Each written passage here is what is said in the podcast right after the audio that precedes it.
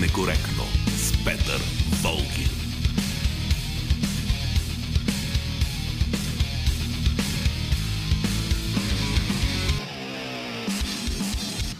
Здравейте, вие вече сте с екипа на Политически некоректно. Георги Бангиев е звукорежисьор, Борислава Борисова е редактор на предаването и Велина Георгиева е връзката ни с вас в социалните мрежи. Аз съм Петър Волгин. Две основни теми са в центъра на нашето внимание днес. Разбира се, реакцията от вчера на българските власти по повод искането на Москва НАТО да изтегли своите сили от България и Румъния. Това всъщност не е някаква новина, защото подобно искано беше отправено още през декември месец, но сега Конкретно за първи път бяха споменати България и Румъния. И втората тема, по която ще говорим днес, разбира се, Конгреса на БСП, който се провежда в този момент. Политически некоректно. България не може да бъде просперираща държава, ако в нея няма силна лява партия. Защо? Ами защото именно левите партии са тези, които защитават правата на мнозинството от хората.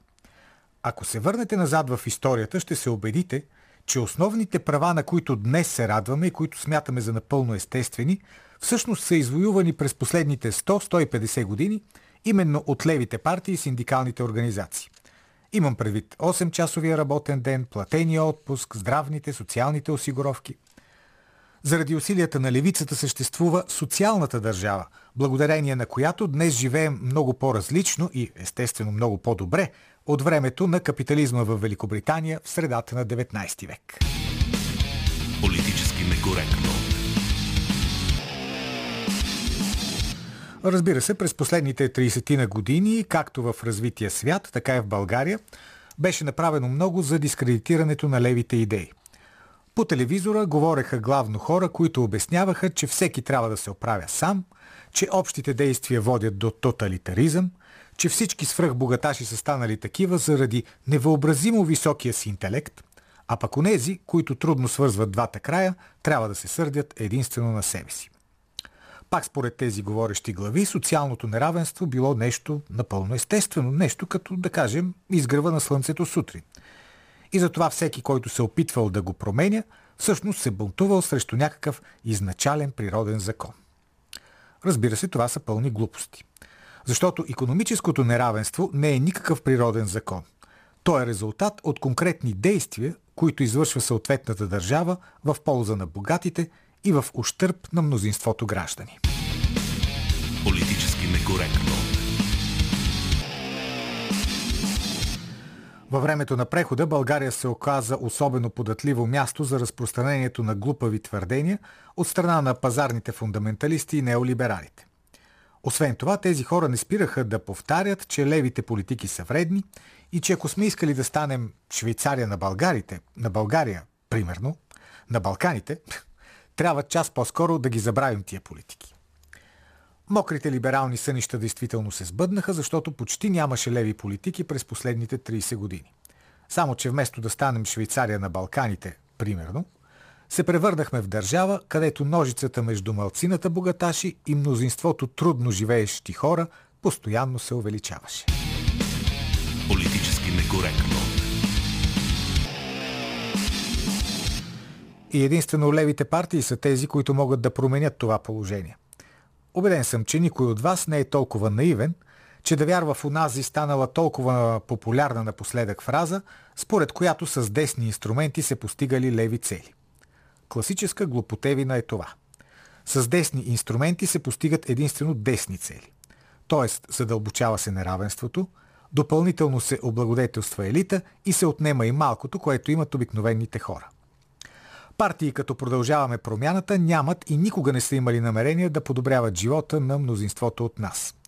Това е един офисен планктон, който в момента е разпределен на важни държавни позиции – за да прави това, което му се свежда от страна на големите началници, разбира се, най-вече на началниците от чужбина. Говорим за хора, които са научени, че трябва да се грижат единствено за себе си и че всеки, който има финансови проблеми, е неудачник или лузър, както те обичат да казват. Няма как да очакваме от хора, за които обидно семплите писания на Айн Ранд са Еверест на мисълта, да имат социална чувствителност. Политически некоректно. Големия въпрос в случая е дали БСП, най-голямата и на практика единствената сериозна лява партия, притежава подобна чувствителност, дали е в състояние да се бори за прокарването на автентични леви политики. Разбира се, че лидерския въпрос в партията също е изключително важен. Именно човекът, който стои начало на БСП, определя каква е философията на партията и начините по които ще действа тя. И ми е много важно този човек да вдъхва доверие. За да има една политическа структура успех, нейният лидер трябва да се харесва не само на партийните функционери, но и на възможно най-широки кръгове от населението. Защото, нали знаете, много рядко се гласува за партийна програма, да не кажа никога. Да не мислите, че някой извън тесните специалисти беше прочел, например, партийната програма на НДСВ през 2001 година. Мнозинството от българите тогава просто харесваха царя и затова партията на Симеон Сакско-Бургоцки дойде на власт. И с Герпи и Бойко Борисов беше същото, и с Кирил Петков и продължаваме промяната е същото. Така че ако БСП иска отново да печели избори, трябва да има лидер, който да вдъхва симпатии у гласоподавателите. Политически некоректно. Именно в тази връзка е и днешната ни анкета, която може да намерите на нашите страници политически некоректно в Facebook, Instagram и Twitter. Тя гласи така. Кой трябва да бъде лидер на БСП? А. Корнелия Нинова, Б. Крум Зарков. Посочваме тази, само тези две имена, защото до този момент, до сега, 22 януари, това са единствените две кандидатури, които знаем, че ще участват в надпреварата. Вероятно ще се появят и други. Като се появят, ако се появят, тогава и тях ще ги включим в анкетата. Политически некоректно.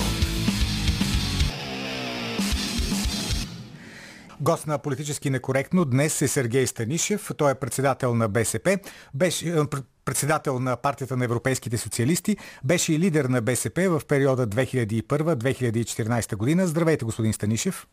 Добър ден. Сега, разбира се, това ставащото в БСП днес и Конгреса днес ще бъдат основната тема на нашия разговор, но искам да започнем с тази тема, която от вчера е централна за българското общество. Реакцията на българските власти по повод искането на Москва да бъдат изтеглени натовските сили от България. Как оценявате тази реакция? Имахме изявление от министър-председателя и от президента и от лидери на парламентарни групи. Достатъчно ли беше това, което казах? Аз лично мисля, че беше достатъчно и нормално всяка една суверена държава да реагира достатъчно категорично и остри на подобни искания, защото не може да ни се поставят ултиматуми. България сама трябва да определя кое е в нея национален интерес а и по какъв начин да гарантира своята сигурност. Друга тема е цялостни, цялостните отношения бих казал, между НАТО и Русия, Съединените щати и Русия, която е много по-комплексна. За първи път от дълги години виждаме, че руската страна поставя доста ясно и категорично своите тревоги и условия, ако дори, и че се водят разговори и преговори, защото в крайна степен, за да има устойчивост на европейския континент, трябва тревогите и националните интереси и сигурността на всяка една от държавите да бъде гарантирана достатъчно сериозно. Какво е мястото, господин Станишев, на България в тези изключително сложни отношения между Русия, Съединените щати, НАТО? Как трябва ние да се държим? Аз смятам, че България първо заради своята история няма как да бъде да играе ролята, която играят редица други страни, които имат всички исторически основания да нямат доверие или да се притесняват от Русия. Говори и за Польша, и Чехия, и прибалтийските държави. Те просто имат друг опит, за разлика от българския, който е по-скоро положителен, отчитайки 19 век, освобождението на България и много други връзки, културни, исторически, които имаме. В този смисъл ние сме в уникална позиция да бъдем глас на разума и на диалога. Аз винаги съм бил за диалог. А, между...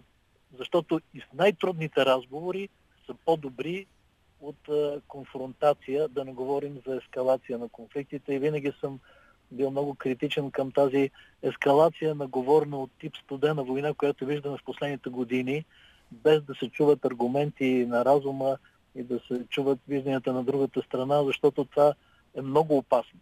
Много опасно, особено когато става дума за държави, с, които са супер държави с ядрено оръжие и всичко останало.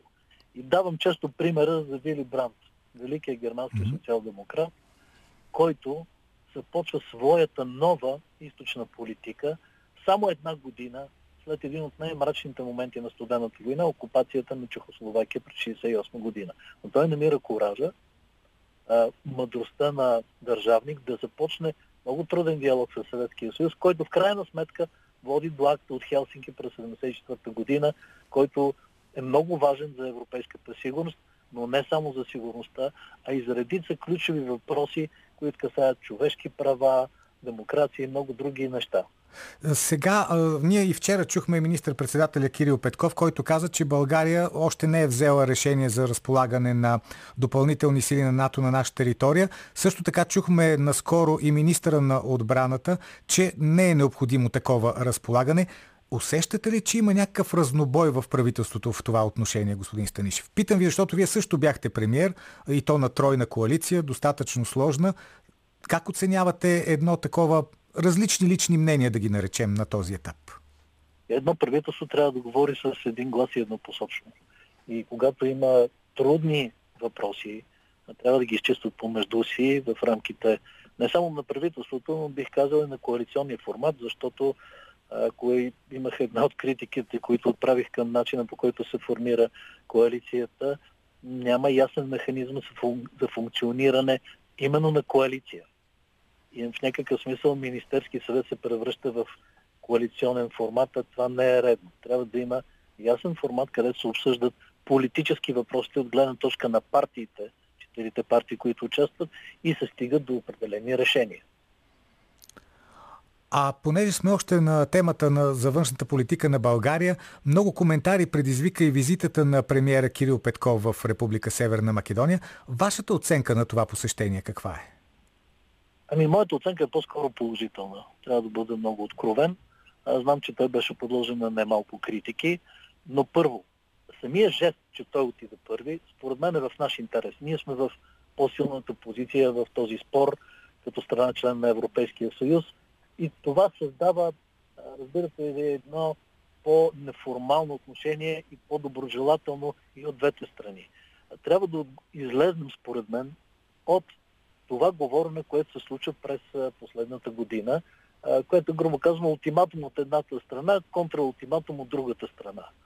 Защото, знаете, има позиция на българския парламент, много категорична, и която не оставя много пространство за гъвкавост и маневри на властите в Северна Македония. От друга страна имаме позиция на техния парламент, която е също толкова негъвкава. В крайна сметка, отговорност на политиците е да намерят решение, което да бъде приемливо и за двете страни в крайна сметка и да разреши този конфликт, защото аз съм сигурен, че в дългосрочен български интерес нали, всички страни от Западни Балкани да влезнат в Европейския съюз.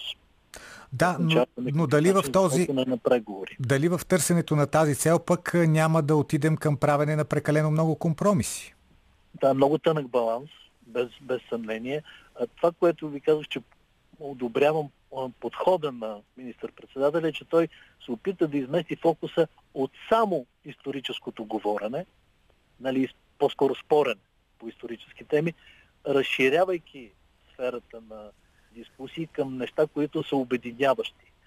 Но неизбежно ние ще стигнем и трябва да стигнем до намиране на решение и по тези най-чувствителни и за нашата страна, и за нашето общество, и за това на Северна Македония. Но няма как да се стои в тази затворена, заключена позиция, която е много популярна и удобна за политиците, криейки се зад нали, темата за национален интерес и национално достоинство, но в крайна, случва, в крайна сметка не услужва дългосрочния български интерес, според мен. Сега да говорим за БСП, защото днес се провежда конгреса на партията. А какво е вашето усещане, господин Станишев? Вие също сте делегат на този конгрес. Може ли да не се стигне до констатиране на оставката на Корнелия Нинова, защото има вече много писма, много подписи на участници в конгреса, на цели партийни организации, които не искат тя да подава оставка, искат примерно да има вод на доверие сега на конгреса и да не се стига до избор, до пряк избор на лидер. Как ще се реши този проблем според вас? Това ще бъда пределно откровен с вас. Аз съм много разтревожен от състоянието на нашата партия, защото тук опира въпрос за това какви са инстинктите вече за самосъхранение на БСП. Защото в някакъв смисъл днес сме изправени пред един доста труден избор да спасяваме лидера на нейния пост или да спасяваме БСП. И ако някой не разбира колко сериозно е предизвикателството и опасностите пред БСП, не разбира своята отговорност пред тази много стара партия в историята на България, 130 годишна вече, и риска тя просто да мине в категория на незначителни партии.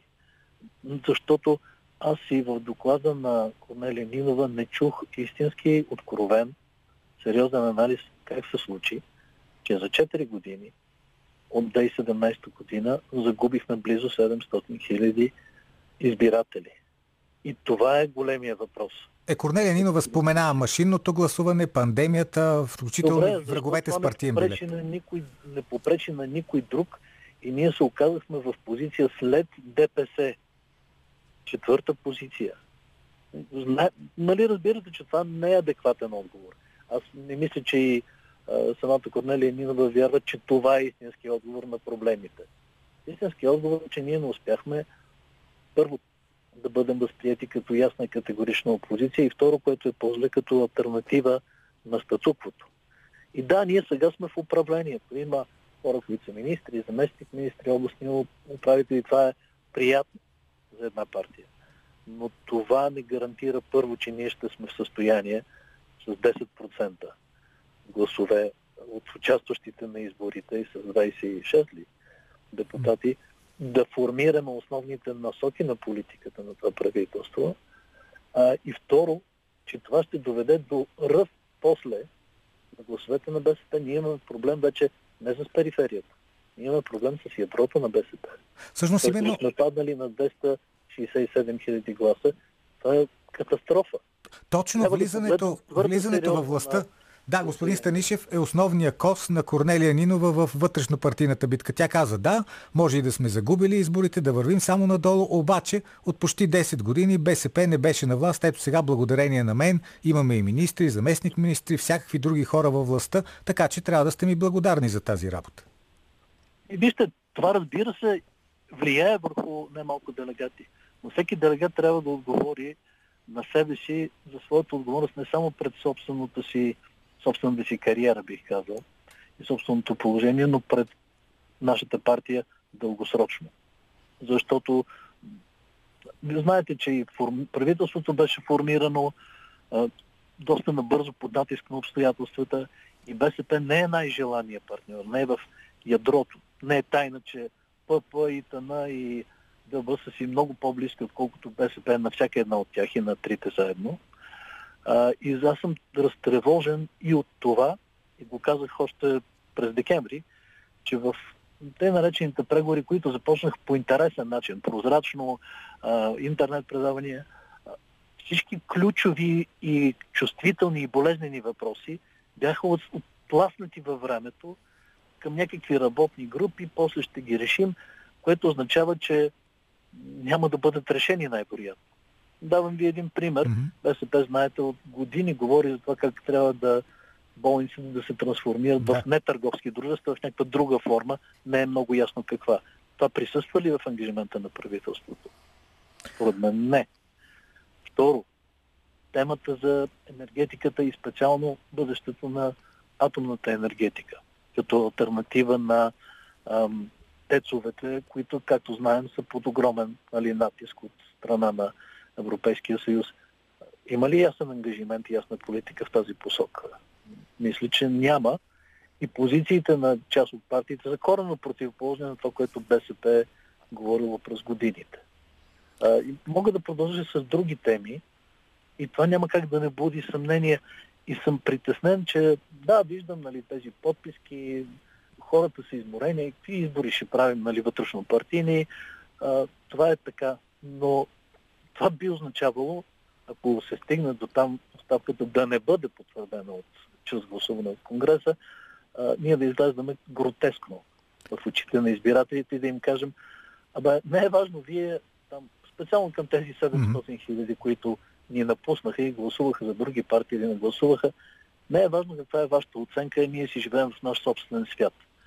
Но такава връзка, раз, разкъсаност на връзката с реалността се плаща много скъпо в политиката. Да предположим, че все пак Конгресът ще констатира оставката на госпожа Нинова, както и тя казва, че трябва да стане, и се стигне до пряк избор на лидер. Смятате ли, господин Станишев, че, Корнелия, че за партията ще бъде по-добре да има нов лидер или по-добре Корнелия Нинова да продължи да бъде начало на БСП? Аз нямам особени иллюзии относно характера на този избор, защото а, виждал съм в други партии как протича този пряк избор. Не мисля, че нагласата е да се създаде условия за честно състезание на идеи, което да бъде равнопоставено. Това го видяхме още през 2020 година с целият начин, по който беше аранжиран този избор. И аз принципно смятам, че в условията на България, нашата традиция, пък и по устава, тази форма на избор на председател поставя председателя над всички органи и създава условия за воздизъм, които са опасни за БСП, защото в крайна сметка ние не сме ГЕРБ, или поне не бяхме като ГЕРБ, но сме се запътили да копираме техния модел, за съжаление. А защо, защо мислите така за преки избор? Не е ли това най-демократичната форма за избор на един председател? Формално погледното да, но когато няма да кажа, честно, идея, нали, честно състезание на идеи, а, всеки, който нали, е критичен или опонент се заклеймява с нали, табели, и това вече се случва в продължение на години, а, тогава и нагласата на членовете е твърде негативна. Вижте, то вече нали, гледам какви са репликите, които се разменят между хора от БСП. Предател, не знам си какво. Това ли е начина, в който се говори в една партия, където обращението е другарио? Обращението е другарио. Другарско има. Нали, това е едно лицемерие, това означава.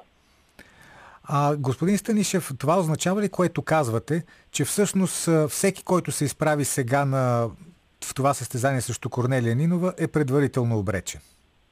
Много ми се иска да бъда, да греша в а, моето усещане. Може би нещата са се променили като нагласа на партията. Но вижте, аз говоря и с много делегати тук на Конгреса в коларите. Няма хъс и няма особено висок дух самия факт, че нали, дойдоха, една трета от делегатите не дойдоха изобщо на Конгрес на партията, което е най-висшия форум, показва нивото на демотивация на членовете на БСП. Да не говорим за това, че, честно казвам, да, пратим, да правим конгрес в условията на разпространение на точно този, тази, този щам на COVID, който е най- заразен. Надявам се половината делегати в понеделник да не бъдат. Дай Боже заразени, но не съм убеден. Оставам с впечатлението, че и да има, и да няма пряк избор, според вас Корнелия Нинова ще продължи да бъде начало на партията. Това какво ще означава за БСП? От тук на сега. Знаете ли, по време на след едни от изборите, които загубихме през миналата година, реакцията на ръководството беше да, загубихме изборите, но продължаваме напред. И мисля, че би трябвало да се спрем малко и да се замислим на къде продължаваме. В противен случай напред може да се окаже дълбоко надолу и ако април месец, който беше тежка загуба за БСП само по себе си и бяхме на трета позиция, си мислихме, че по-надолу не може, оказва се, че може. И това е най-лошото. За това просто това, което трябва да се случи, аз надявам се да не бъде прекалено така мечтателен, и да се събудят делегатите, да се събуди самата партия да осъзнаем пред каква опасност сме изправени, защото обективно България се нуждае от голяма, силна лява партия, която има социален вектор много ясно очертан и която е наред с това европейска. Това го казвам вече и като лидер на ПЕС, защото тази линия, която доминираше през последните години по-скоро а, традиционалистски нали, подход, а, патриотарски в много отношения често антиевропейско като риторика, крайна сметка помага на други политически субекти като Възраждане, а не на БСП, защото и с тази линия се оказа, че наливаме мелниц, вода в мелниците на други политически партии. Нашата, нашата сфера си е социалното, нашата сфера са човешките права в всички измерения, достоинството на всеки един човек. Това е идентичността на левицата винаги, навсякъде, независимо от промените в епохите, тези ценности, те са батисни. Ние не бива да, се, да отстъпваме от тях, а напротив да се борим и да доказваме, че можем да ги реализираме в новите условия. От тази гледна точка присъствието сега във властта на БСП не е ли все пак знак и възможност тази социална политика да се реализира? Защото пък ако БСП не присъстваше в това управление, тогава едва ли нещо социално щеше да има в него? А, това разбира се е възможност, но ще видим в каква степен, защото, вижте, аз наблюдавам внимателно и говоренето, последните месеци, в последните седмици и дни на различните политически сили, аз виждам как дори вчера при представянето на бюджета, всъщност основните социални неща се представят и а, от представители на ПП, на продължаваме да. промяната. Министра на финансите, той е човека, който раздава на семействата, на пенсионерите. Министър на финансите. Той е финансов министр, но не личи ролята на БСП в това. Той казва, ние правим това, ние правим.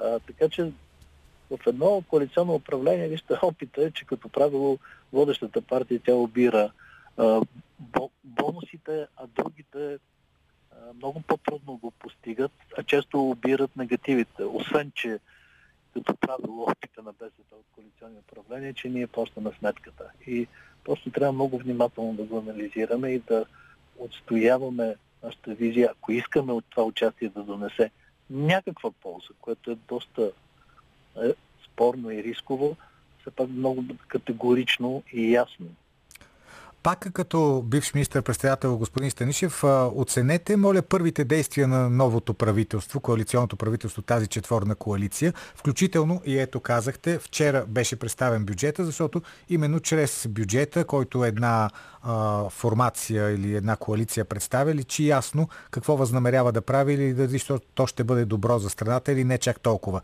Какво мислите за досегашните действия на кабинета? Това е доста дълъг разговор, ако бъда честен. Да, но трябва да го съкратим. но разбирам, че трябва да го съкратим. А, нали, аз не се съмнявам в добрите намерения. А, обаче ми се струва, че а, първо, прекалено много ресурс се концентрира в ръцете на един от политическите субекти, говоря и управленски и финансов, и това е ПП. А, другите субекти са, участници в коалицията са някакси по-периферни тази гледна точка. Второ, вече казах, няма ясен политически механизъм, изграден за вземане на коалиционни решения. Аз не знам дали е имало обсъждане на бюджета в рамките на коалицията. Но да кажем, Тройната коалиция имаше специални заседания, на които се водиха много ожесточени спорове. След това имаше пресконференции преди да бъде внасен бюджета, до какво сме се стигнали и кой какво е настоявал и какво е отстоял. Това в момента не го виждаме. Това е риск най-вече за БСП, не е риск за ПП. А, освен това, струва ми се, че трябва повече да се фокусират върху социално-економическата политика, защото това е са нещата, които имат значение за хората ежедневно. И за а, пенсионерите, и за работещите, и за бизнеса. А, основното говорене е само за съдебната реформа, което е много комплексно, сложно мероприятие, не е никога и еднозначно. В крайна сметка най-много съдебни реформи сме правили за тези 30 години и сме на сегашното дередже. И трябва да се намери, според мен, по-разумен баланс между приоритетите. Вече все пак, в крайна сметка, трябва да се дадат 100 дни на едно правителство, да. да се дават по-сериозни оценки. А те не са изтекли все пак. Да, но тъй или иначе оценките ще продължат да бъдат давани. Много ви благодаря. Сергей Станишев, председател на партията на европейските социалисти и лидер на БСП в периода 2001-2014 година. Политически некоректно. След малко сте вие на нашите телефони 029631565, 029336743 и 0889202207. Обсъждаме две теми. Конгреса на БСП, трябва ли БСП да има нов лидер, а така също и реакциите на българските власти по повод искането на Русия от България да бъдат изтеглени натовските сили. Сега аз само ще ви прочета няколко мнения от социалните мрежи, от нашата страница политически некоректно. В скайп Веселин Нанков пише Единственият председател на БСП, който не се е снимал с Херо Мустафа е Корнелия Нинова и за това ще гласувам за нея. А, от друга страна, Чакайте да видим още по темата. Имаме още едно мнение на Любо Кенаров. Твърдо съм за Корнелия Нинова. Тя води мъжка борба с статуквото, с всички клопки, капани и подводни камъни, което беше поставило предишното управление, което практически разполагаше с целия финансов потенциал на България и можеше да купува и да продава не само гласове, а и цели партии, коалиции и региони. Теню Тенев пише във Фейсбук. Аз лично свързвам Крум Зарков с бъдещето на БСП. Той е млад човек и би могъл да изчака още един мандат на Корнелия Нинова, а Нинова заслужава втори мандат. Приказките, че тя е провалила БСП на последните избори са чиста измислица. Който и не беше начало на БСП на тези избори, щеше да е същото. А, Борислав Найденов, докато Корнелия води кораба на БСП, посоката му ще е само надолу, основна поради липсата на кормило и многото пробойни. Така, Красимир Дечев в Скайп непрекъснато ни се натрапва мнението, че България е суверенна държава, включително от премиера. Ще повярвам, когато се проведе референдум за или против участието ни в НАТО. Това е лакмуса и нищо повече или по-малко точка. За БСП нека се проведе честен избор между Нинова и Зарков. Резултатите от изборите дават шанс на Зарков и дано да е следващия водач на партията, но нека и Нинова остане в сегашното правителство и да се доказва, просто е и честно. След малко сте вие. Политически некоректно. Здравейте, слушам ви. Ама? Да, слушам ви. Добър ден, здравейте, Добър ден. господин Волгин. Аз имам малко по-различен поглед. Ще се опитам да пречупя зададените ви въпроси. А, Федерик Кемп написа една чудесна книга, която представи преди няколко години, Берлин 1961 година. Мгм. Ще стъпа върху едно изречение, което Карл Маркс казва след това Ленин няколко пъти повтаря, че който държи Берлин, държи Германия, а който владее Германия, владее Европа. Та ми се струва, че Украина е само залагалката и да си спомним една среща между Хрущов и Путин, а, извинете, между Хрущов и Кенеди. Да. А, мисля, че някъде на 13 август беше, когато разделят Берлин. Да ми се струва, че битката е за, за сърцето на Берлин. А Украина просто е, а, така да се каже, а, балона, който трябва да се спука. И нещата не са сериозни. В този смисъл две теми ще засегна. Да. Целостта на правителството зависи от поведението на генерал Янев. В това съм безусловно убедена. А пък а, битката за сърцето на БСП, битката за сърцето на БСП е който владее масите, владее и партията. Защото тази партия е с широка основа. Тя не е хибридна като всички останали партии, където двама-трима, така да се каже, изступани а, и покланящи се където трябва, а, държат а, някаква мнима власт. Всички други партии са с някаква мнимо управление, мнима власт. А, а, а, дали, хибридни са в този смисъл, докато, докато партията БСП е с много широка основа и, и, и, и съм дълбоко убедена, че м- така да се каже, дори много симпатичните а, и амбициозни млади лидери, никой няма да ги разбере. А според вас, кой е по-добре да бъде начало на БСП? Корнелия Нинова или Крум Зарков? Според мен, здравословно за Крум Зарков е да си даде сметка, че в този момент той няма да овладее разпада на БСП. А не заради друго, а защото там тър... преминават през едни естествени процеси а, и чисто поколенчески, ако щете. А, а, така че, а, първо, Корнелия Нинова е този тип мащабна женска фигура, която добре е възприята чисто психологически като, като потребност от масите. те се казва едно е да видиш едно много симпатично момче, завършило в Париж, разбира се, с моите големи уважения към, към неговите достоинства и качества, но при БСП стоят малко по по-различен начин нещата. Както на времето беше битката, между другото, понеже Сергей Станишев беше във вашето mm-hmm. студио, ако пуснете всичко, което се е изказало тогава преди Конгреса, в който мисля, че Сергей Станишев не допусна Георги Първанов. Така че така широко скорената личност на Сергей Станишев, тя е много егоистична.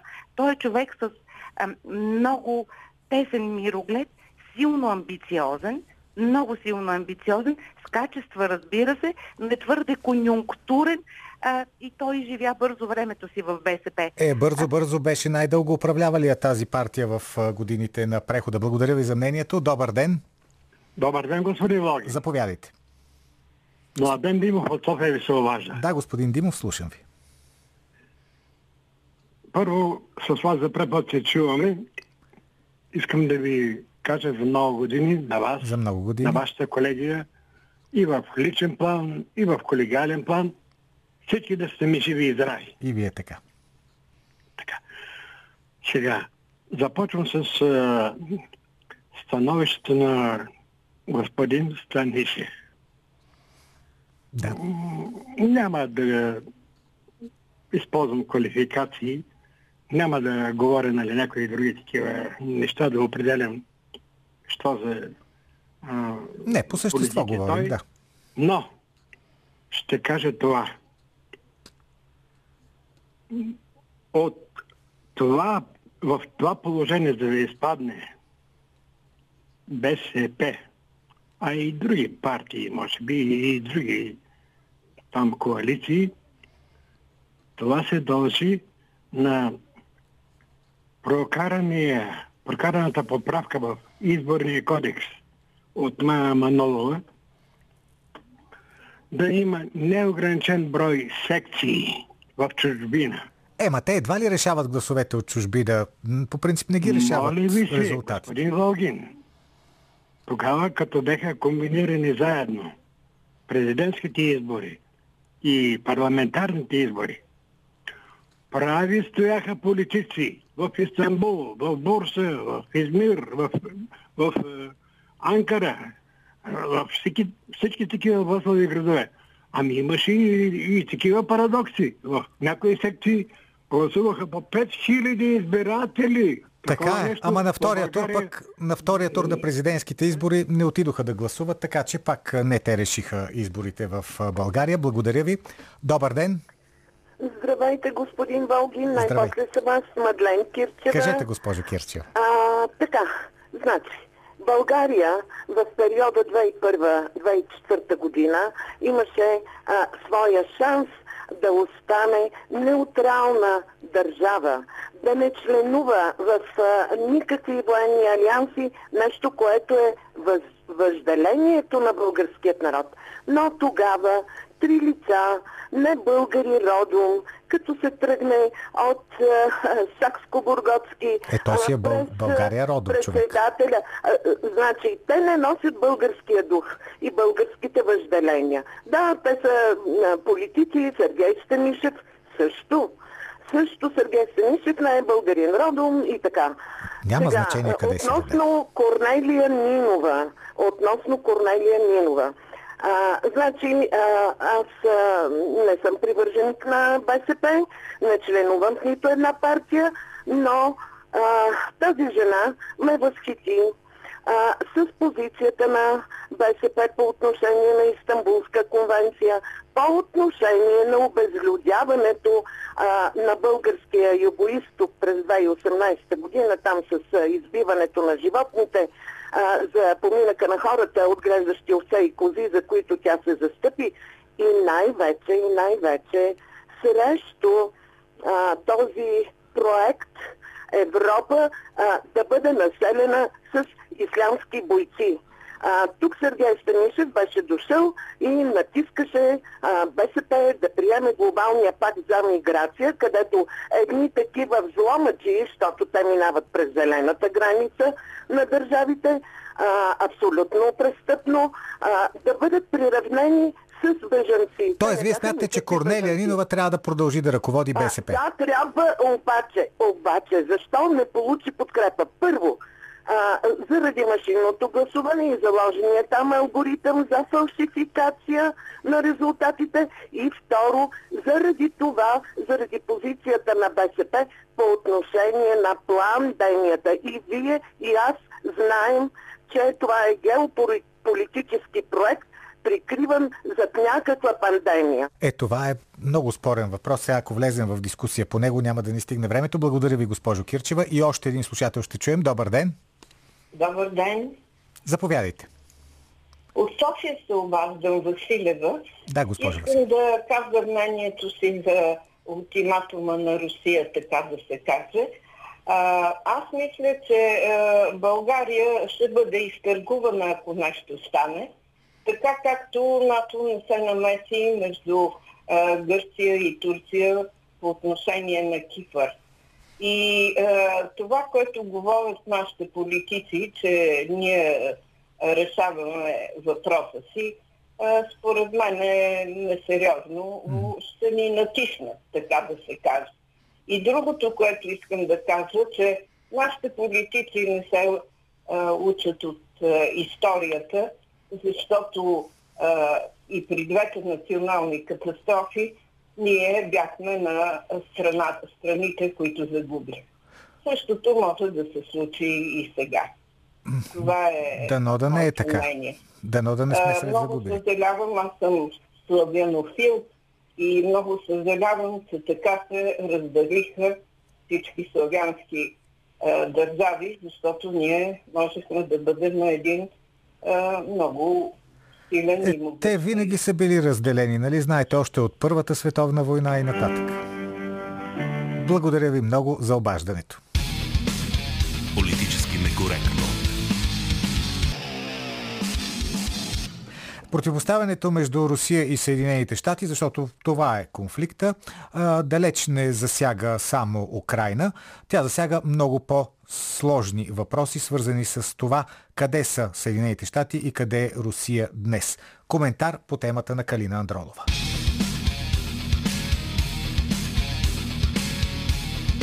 По. Москва е разположила над 100 000 военни в граничните региони с Украина и придвижва от базите си в далечния изток бойни машини, ракетни установки и друго военно оборудване в западна посока. Белият дом изразява опасение, че Русия планира нахлуване в Украина или генерира криза, с която да притиска Запада в дипломатическите разговори по сигурността.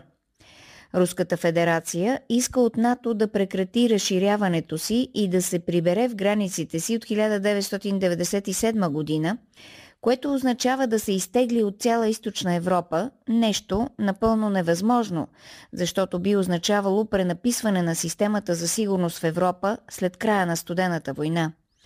Без съмнение, руската дипломация е наясно с тази невъзможност. Затова остава въпросът за какво всъщност реално настоява Русия. И отговорът, който американците прекрасно разбират, е един единствен – Украина да не влиза в НАТО. Заедно с това САЩ и НАТО да престанат да освояват територии от постсъветското пространство – тъй като искане, свързано единствено с Украина, би предизвикало буря от фокусирани коментари върху Украина и запъване на американското хегемониално его, руснаците са решили да преувеличат диалога с невъзможни искания и така да дадат възможност на САЩ да отстъпят само с една малка, почти куртуазна крачка назад, като не освояват повече Украина. И наистина България и Румъния няколко дни ще се занимават с това да отговарят на руското външно министерство да не ни казва Русия на нас какво да правим, ние сме суверенни държави и прочи. Не е задължително някоя държава да е член на НАТО, за да има ефективно взаимодействие с Алианса и военните и ресурси да бъдат освоени и преструктурирани. САЩ много често ползват тази практика в бившите съветски републики и Централна Азия – Предприемат се всевъзможни инициативи за съвместно военно обучение, миротворческо присъствие, модернизации на армиите, антитерористични обучения и прочие.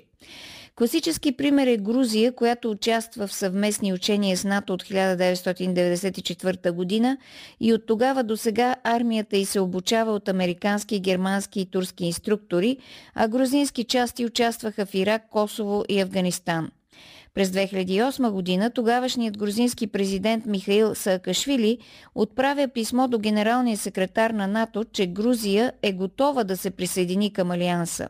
На срещата на върха обаче през същата година държавите от Източна Европа подкрепят единодушно членството на Грузия, но страните от Западна Европа, особено Франция и Германия, са уклончиви, предвиждайки, че Русия ще реагира симетрично. Като резултат, през същата 2008, след петдневна война, Русия признава Южна Осетия и Абхазия за независими републики, а Грузия остава на прага на НАТО, посъветвана да се справи с вътрешните си проблеми. Днес Украина и Грузия отново са призовани да се присъединят към НАТО, което е неприемливо за Русия. Всъщност, Съединените щати не признават монопола на руските национални интереси в постсъветското пространство и показват на Русия, че няма право на вето върху изборите на бившите съветски републики дали да членуват в НАТО. Американските медии опъват нервите на Путин, списвайки прогнози за инвазия в Украина – преди два дни Wall Street Journal написа, че когато бил млад служител в КГБ, оценката за Путин била, че е имал понижено чувство за опасност, т.е. че е склонен да поема неоправдани рискове. Статията се дава пример от 1989 когато разгневена тълпа от протестиращи граждани на ГДР обграждат щаб-квартирата на Штази и сградата на КГБ в Дрезден. Владимир Путин, представяйки се за обикновен преводач, започва да разговаря с агресивната тълпа, като предотвратява възможността за штурмуване на сградата. Този факт се представя днес като недостатък на характера на Путин. Той е обвинен, че търси война и иска да компенсира част от загубите на Съветска Русия след разпадането на Съветския съюз, прибирайки поне Украина. САЩ опорито следват тезата на Бжежински, че без Украина Русия не е империя. Но опитите на САЩ да превърнат Украина във военен полигон срещу Русия няма да останат без реакция. Най-вероятно Русия ще признае Донецката и Луганска републики, след което ще ги приобщи към Руската федерация, успорвайки по този начин глобалното превъзходство на САЩ. При подобен сценарий нито САЩ, нито НАТО ще могат да направят нещо особено за Украина. Някои западни експерти твърдят, че изваждането на Крим от Украина се е случило благодарение на бавните реакции на западните държави.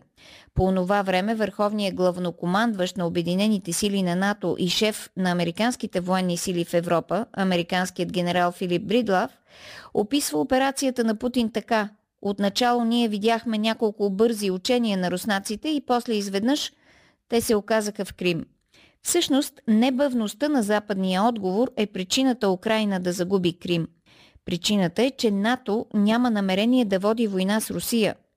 Западът ще предостави на Украина оръжия и инструктори и ще остави Русия да прибере източна Украина, като инкасира огромни щети, затвърждавайки образа си на агресор. Европейския съюз ще наложи санкции, от които самата Европа ще страда – и от сега зелените започнаха да притискат германския канцлер Олаф Шолц за рестрикции върху Северен поток 2, който очаква разрешение за влизане в експлоатация. САЩ предизвикват Русия до край, разполагайки обръч от възможности за бърз глобален удар около границите й – от своя страна, Русия има своя имперски рефлекс, изпитва носталгия към миналото си величие, отчита военната си мощ и иска да възстанови значението си в глобалния ред. Русия винаги ще прави опити да интегрира постсъветското пространство в някакви регионални съюзи, економически и военни. Стратегията на САЩ е да предотвратят подобна възможност за необратимо нарастване на Русия – затова полагат и извънредни усилия да разкъсват връзките между постсъветските републики и бившата им метрополия. САЩ искат да създадат неруска альтернатива за местните елити. Единственият начин това да се случи е като инсталират русофобски правителства, които да провеждат политики на конфронтация с Русия, да изтласкат руснаците от енергийните и економически проекти и да допуснат разполагане на западни военни ресурси на териториите си. Паралелно се формира нов публичен сектор и медиен свят, който да изгражда поколенческа промяна във възгледите на населението. И ако Русия разчита на олигархични проруски елити, то САЩ работят за изграждане на широка прослойка, която формира добре обосновани антируски настроения на обществения ресурс.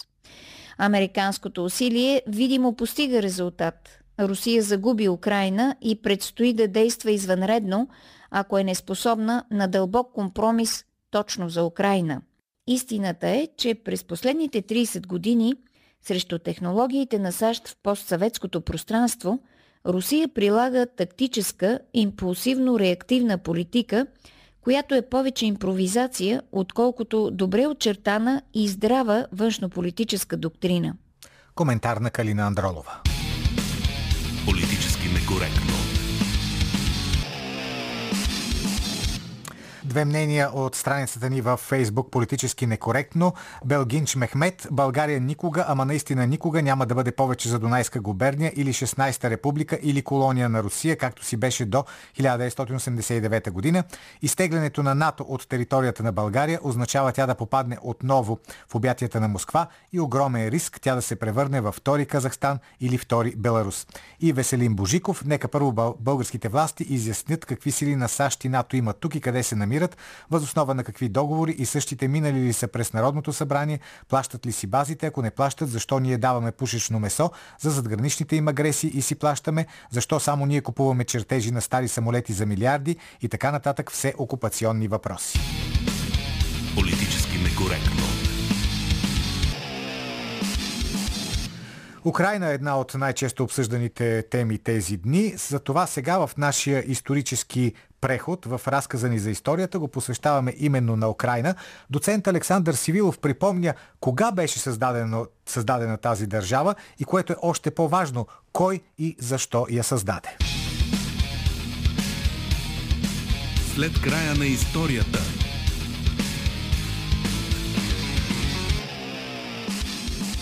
На 22 януари 1918 г. Централната рада на Украина обявява излизането си от състава на Русия и така се опитва да постави началото на своята държавна независимост. Тогава страната е призната само от воюващата срещу руското правителство Германия. Всички тези събития се състоят след като през февруари 1917 г. революция сваля монархията в Русия – а през октомври същата година болшевиките успяват да вземат властта в Петербург.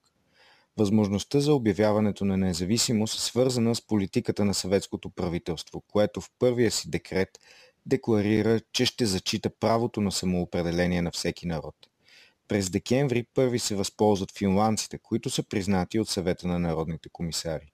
В Украина нещата стават по-трудно. Радата се сблъсква с болшевиките, които са се установили в Харков тази сложна ситуация правителството на украинските националисти решава да търси външни съюзници и изпраща свои представители на преговорите между болшевиките и централните сили, които се водят в град Брест-Литовск. Там украинците получават благосклонното отношение на германските представители и подписват договор за сепаративен мир с командването на Райха. На 3 март 1918 г. под натиска на германската армия съветските представители подписват Брест-Литовския мирен договор, с който официално признават независимостта на Украинската република. Ленин, чието паметници днес са разрушени от новите власти в Киев, е единият от идеолозите и създателите на независима Украина. Същевременно не може да кажем, че незалежната започва да съществува в този момент. Изведнъж германските войски нахлуват на територията на страната, която те току-що са признали. Райхът има нужда от хранителни ресурси и въглищата на Украина. Германците разгонват радата и дават подкрепата си за един от старите аристократи-националисти – Павел Скоропадски, който е обявен за хетман. Така Берлин започва да източва ресурсите на страната. Възвръщането на старите порядки от преди революцията и пълната безнаказаност на германските реквизиции вдигат украинците на бунт. От една страна това са крайните националисти, обединени около бившия военен министър Симон Петлюра, а комунистите се съюзяват с анархистите на Нестор Махно в опит да стабилизират своята власт в района на Донбас. На този фон страната се разраства и руското белгвардейско движение. Краят на Първата световна война през ноември 1918 година извежда германците от Украина, но гражданската война продължава да бушува там.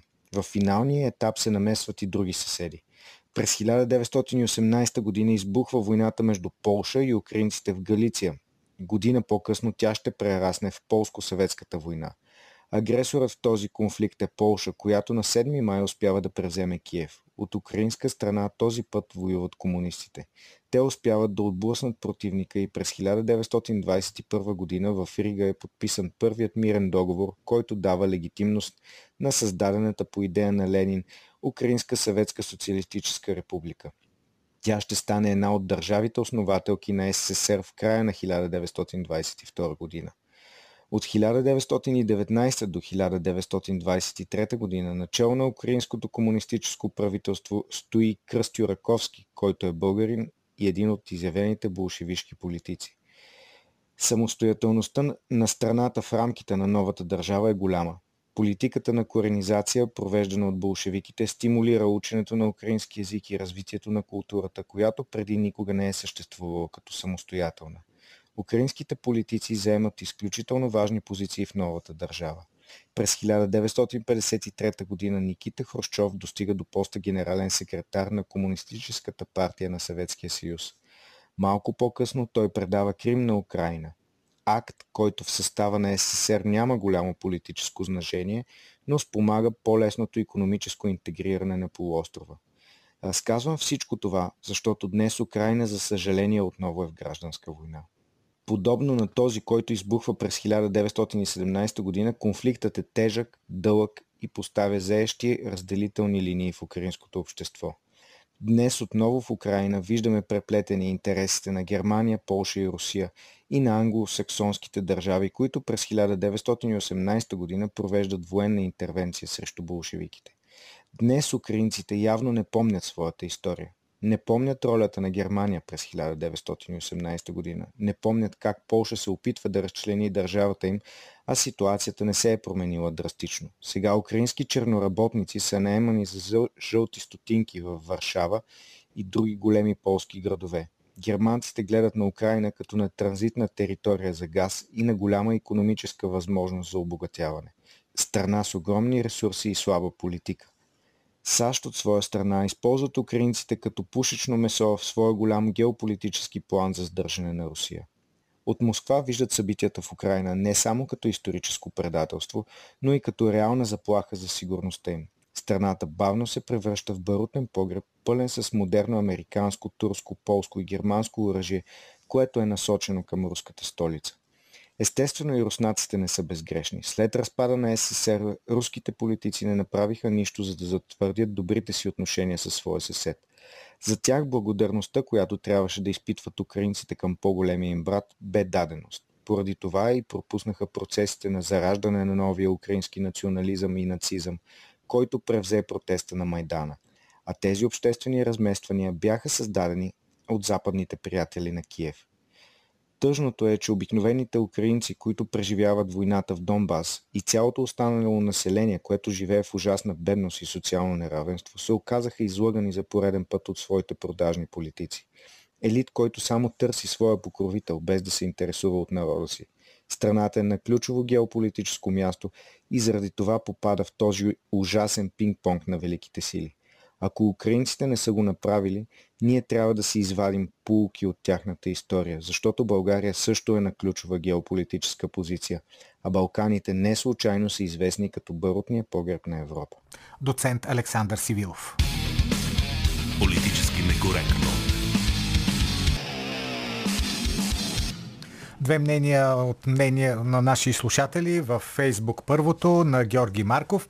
Дали Нинова ще е начало на БСП не знам, но успя да постигне нещо много важно. Изчисти партията от безпринципни хора като Гергов и Добрев, обвързани с всяка партия на власт за собствен келепир. И нещо много важно, измести ДПС от ролята на златен пръст при всяко управление и ги направи безгласна буква, поне за сега. И едно мнение от Skype на Емил Кръстев. Натовските армии да се изнесат от България означава да изгоним и българската.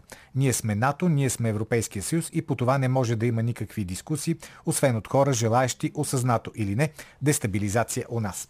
А сега време е да направим обобщение на анкетата, на нашата анкета, която днес пуснахме в различните социални мрежи. Припомням ви, запитахме ви кой трябва да бъде лидер на БСП. Корнелия Нинова или Крум Зарков. Ето какви са отговорите в социалните мрежи. В Twitter 73% от гласувалите смятат Крум Зарков за най-подходящ за поста. В Facebook нашите последователи също предпочитат Крум Зарков за лидер на социалистите. Там за него са гласували 63%. В Instagram резултатите са боравно 50 на 50. Равен брой хора са посочили за най-подходящ лидер както Корнелия Нинова, така и Крум Зарков. Политически некоректно. Днешното ни предаване завършва. В 14 часа са новините с Явор Стаматов. След това имат ли песните спиране и Цвети Радева. Политически некоректно отново утре в 12.20 с Силвия Великова. С вас се разделят Георги Бангиев, Борислава Борисова и Велина Георгиева. Аз съм Петър Волгин.